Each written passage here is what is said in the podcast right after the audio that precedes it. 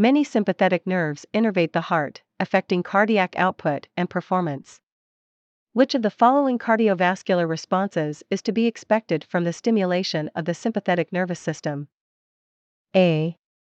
A blood pressure of 82 over 59. B. A heart rate of 121.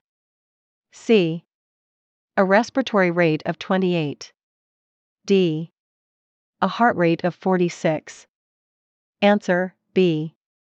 Rationale The sympathetic nervous system affects the heart by increasing the rate of beats per minute.